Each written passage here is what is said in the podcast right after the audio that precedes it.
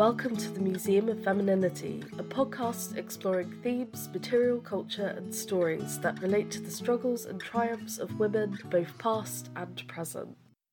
Hello, welcome back to the Museum of Femininity. My name is Charlotte Appleyard. During the time of recording, the world is in the grip of the COVID 19 crisis, which is very scary and for most has completely altered their day to day life. So, while working from home, I have certainly found solace and distraction in researching the topic of today's podcast, which I hope also provides you with some escapism quite purposefully, the topic of today most definitely does not involve any social distancing. Uh, so, today I will be telling you about how the wealthy echelons of society partied in the Regency era, which was from 1810 to around 1820, and marks the period where George IV was Prince Regent. More specifically, I will do a bit of a deep dive into the culture of the assembly rooms, which were public spaces that were, however, very exclusive and difficult to get into, sort of the 1810s equivalent of a high class nightclub today. In addition, this is a podcast that focuses on the experiences of women in history, uh, so I will be viewing this subject through a female lens. Mrs. Allen was so long in dressing that they did not enter the ballroom till late. The season was full, the room crowded, and the two ladies squeezed in as well as they could. As for Mr. Allen, he repaired directly to the card room and left them to enjoy a mob by themselves.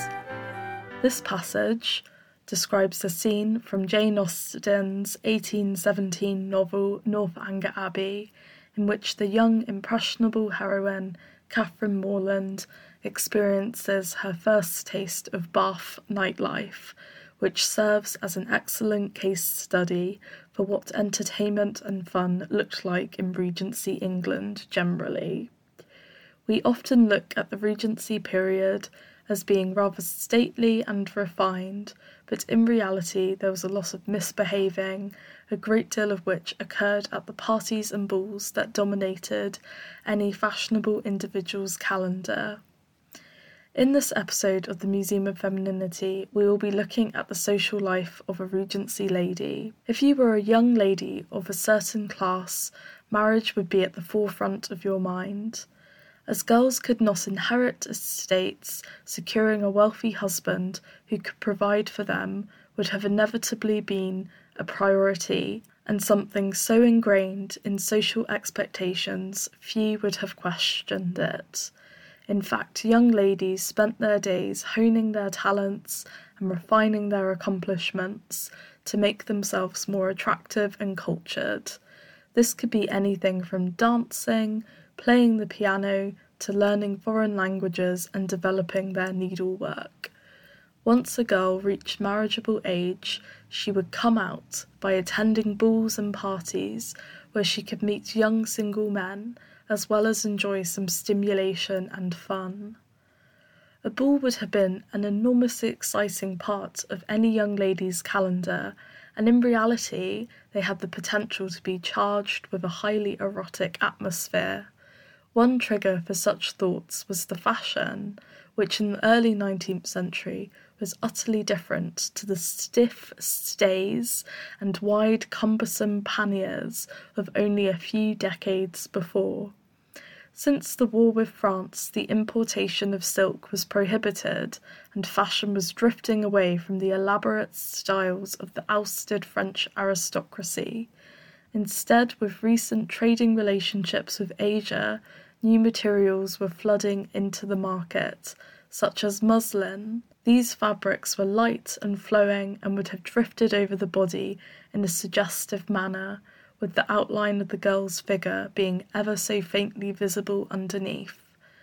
This was also a time of new discoveries, like the unearthing of Pompeii and Herculaneum, and of revived interest in Greco Roman art and culture so it is no wonder the fashions of the Regency period echoed revealing tunics that would not have been out of place in 100 AD. The clothing of the time, coupled with the heat and crowds of a ball and the likelihood of close physical contact with the opposite sex, must have stirred up some excitement. In contrast to these new fashion trends was the typical societal expectations of women, whose character at this time was very much dictated by religious values. Some publications that were widely distributed included James Fordyce's Sermons to Young Women and John Gregory's A Father's Legacy to His Daughters, both of which were grounded in doctrine and promoted chastity, virtuosity, and dom- domesticity. You may remember Mr. Collins reading from Fordyce's sermons in Pride and Prejudice. Of course, men did not face the same level of scrutiny, and this era is often regarded as being home to the last wave of debauched, rakish young men who enjoyed hedonistic pleasures.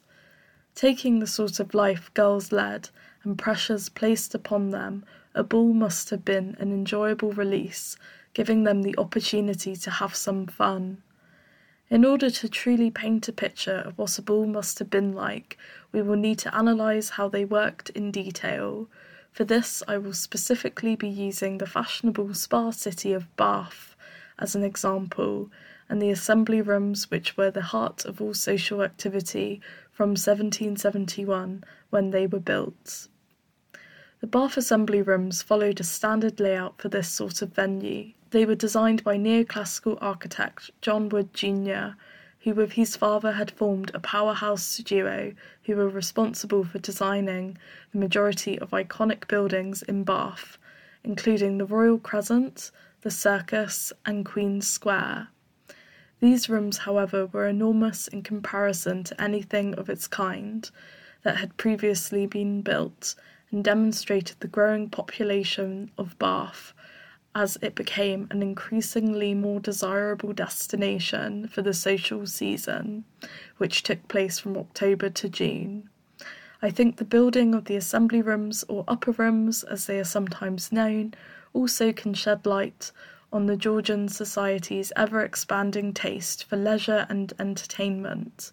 It is no coincidence that during this time we also see theatres, pleasure gardens, music halls, fairs, and curiosity exhibitions springing up across the country. In 1819, the book Walks Through Bath, describing everything worthy of interest, describes the rooms in detail.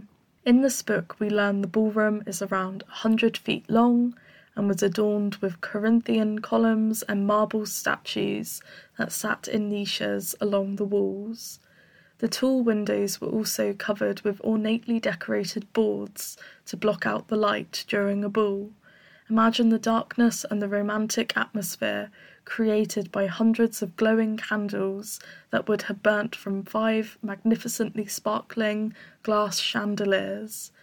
There were also huge mirrors on either side, which must have made the space look even more awe inspiring and massive. As this book says, the elegance of the ballroom astonishes every spectator. As well as the ballroom, there were other spaces for people to mingle and explore. There was also the great octagon, where people would meet and promenade. Cards, tables could also be set up here for the purpose of gambling. This room also had paintings in it, including a Thomas Gainsborough portrait of the first Master of Ceremonies, Captain William Wade, who cut a roguish and handsome figure. This painting was given to the rooms when they first opened and can still be seen there today. Adjoining the octagon was the tea room, a place for refreshments, which was also often called the concert room due to its excellent acoustics and frequent use for musical performances. Samuel Wesley describes this further quote, The main concert venue was the upper rooms in Bennett Street, where the veteran castrato Venanzio Rauzzini presided over a series of concerts in which local musicians were joined by leading players and singers from London. In addition, there was a card room and reading room, likely for the older gentlemen, So essentially, assemblies and balls were visited by all, and there were always and there was always something to do, no matter what your interest or your age.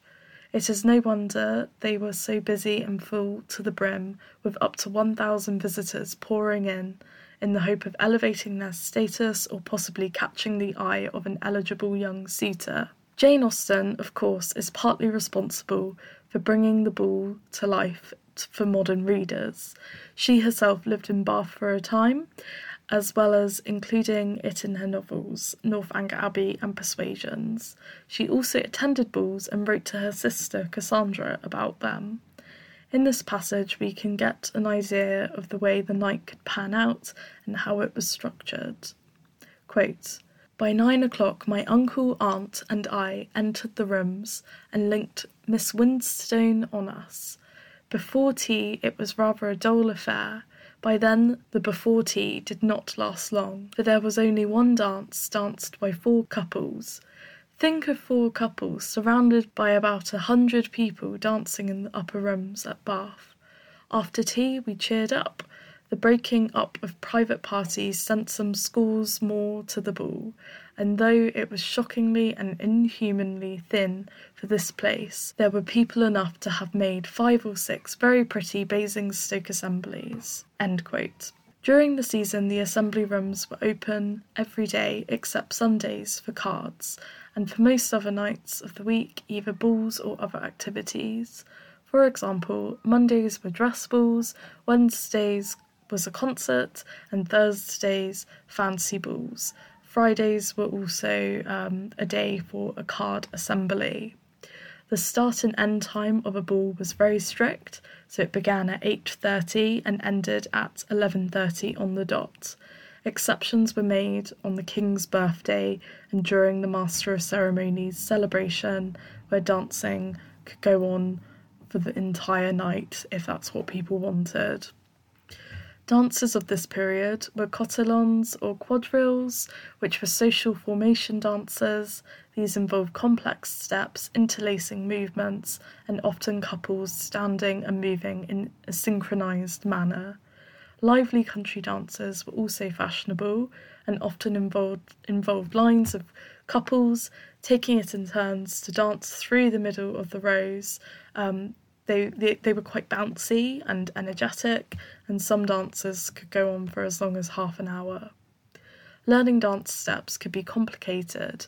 Wealthier girls would have benefited from a dancing master, but there were also many books published, such as An Analysis of Country Dancing by Thomas Wilson, which contains descriptions and diagrams of the steps in a variety of country dances, and this was published in 1811. A lady called Constance Hill um, wrote a lot about Jane Austen and the Regency era in the 1920s, and she also wrote about these dances and what occurred um, during an assembly night. So I'll just read to you um, some of her writing. Quote, the Monday dress ball is devoted to the country dancers only. At the fancy ball on Thursday, two cotillons are danced, one before and one after tea. This fancy ball was not a ball costume, but simply an occasion on which the stringent rules regulating evening dress were relaxed.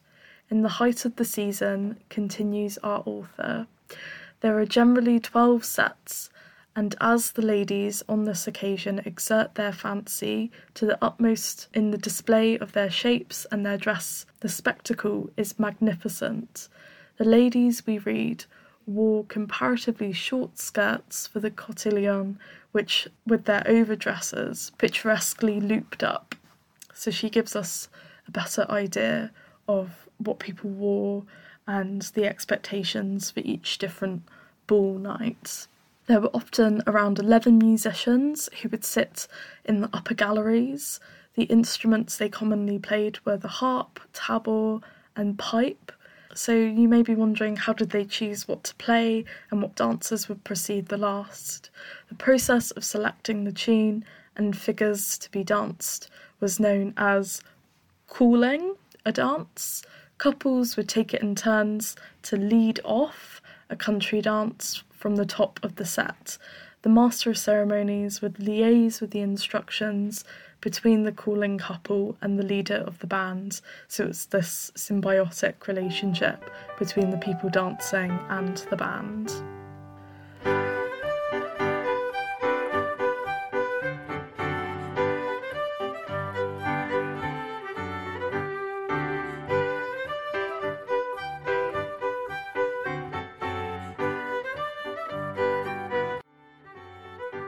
I will include a link to uh, some country dance music commonly played during this time in the show notes.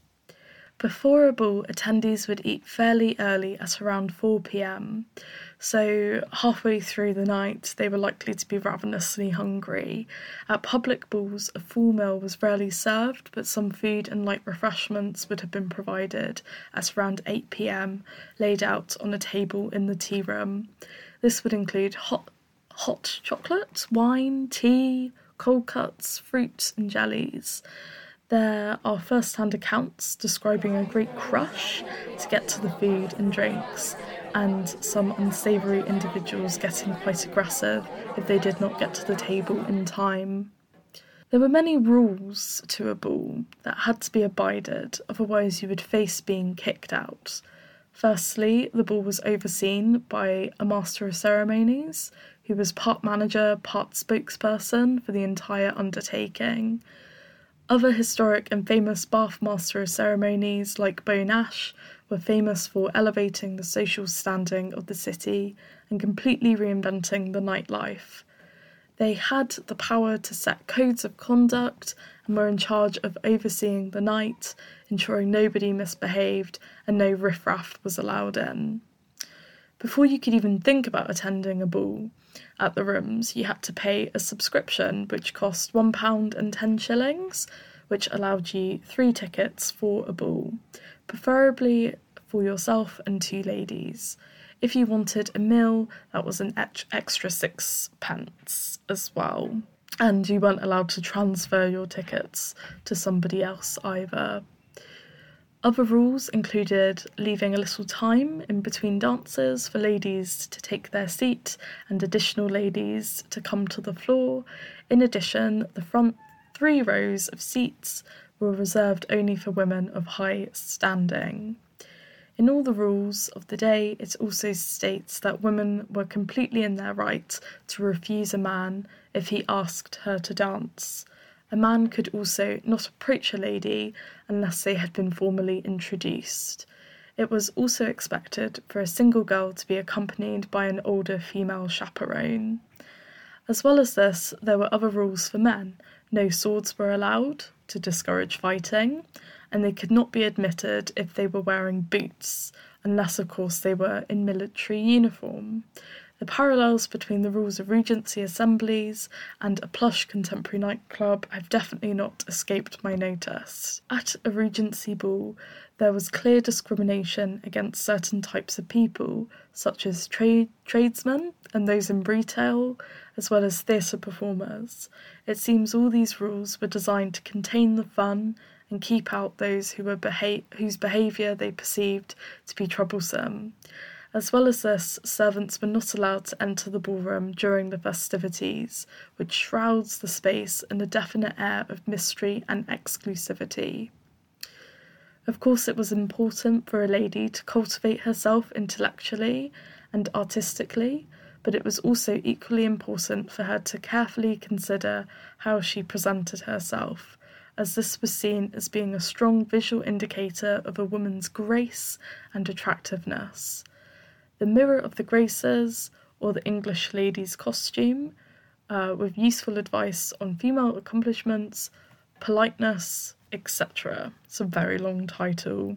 Was an 1811 book written by an unknown lady of auspicious social status as well as encouraging certain modes of fashion, this book also delves into other important lifestyle habits like regular fresh air, having frequent baths, and not caking your skin with makeup, but using an understated amount of rouge.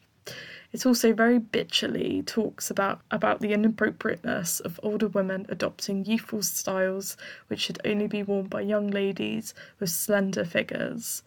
Even those styles were more simplistic compared to the ornate brocade silks of the early Georgians, there were still different types of dress worn for specific occasions, and I think how you dressed and what you wore was very important, and wearing the wrong thing could probably be seen as incredibly vulgar. So there was for sure a lot of attention placed on how a woman looked, how she behaved, her opinions. Everything was sort of manufactured to fit into this mould. It's very sad. It must have felt very confining and difficult to speak up and have your own mind. So, of course, there was something very specific you had to wear to an evening ball, and there was a sort of middle category. There was also court dress, which was much more elaborate, but the the, the ball dress um, they were, of course, made with more luscious fabrics compared to day dresses, so muslin and lighter silks, for example. They were also very comfortable with a shorter hem that made it easier to dance for long periods of time. Sometimes they would be embroidered with metal or lace embellishments, um, and at that time, a high empire waistline was very fashionable and for an evening dress, they would have had a lower cut collar. Women, uh, they would have accessorized with maybe elbow length gloves, a fan, a necklace, and hair ornaments like feathers. Um, hair was always worn up, but it was also fashionable to have some tendrils falling about the face. Uh, there are some charming fashion plates of the day that include instructions on hairstyles, fashion for certain occasions, and how to accessorize. Gen- generally, it seems for a woman of the Regency era, there was a book for everything, and you literally study how to become the perfect refined woman. It is sad in a way because this leaves you with the impression that individuality was discouraged, Women were also not educated in the same way as men, and there were and there was very uh, there was a definite stigma against employment, which also meant the majority of women had very little freedom and were financially dependent on the men in their lives. When considering this, the importance of marriage became all the more apparent, and the desire for a romantic and good match all the more understandable. Once more, these balls and parties have an extra weight to them. As well as being places to enjoy yourself and socialise, it was also essentially a market where single girls could find suitable partners and maybe fall in love. Of course, I do think uh, in the Regency time you start to see a bit more individuality in women. I mean, these things are very gradual. But, you know, people like Jane Austen, and there were also other female writers of the time, were creating novels from a female point of view and um, giving women more of a voice. So there were the whispers of freedom and, um, you know, breaking away from these societal expectations. But it took many, many years until, um, you know, women were able to have more equal rights and were able to aspire to be more than just wives and mothers. Um, anyway, so I hope you enjoyed this episode. I will post all the resources in the show notes and images of fashion plates, ball gowns, and illustrations of assembly rooms and balls on Instagram, which you can follow at the Museum of Femininity. Thank you for listening. Goodbye.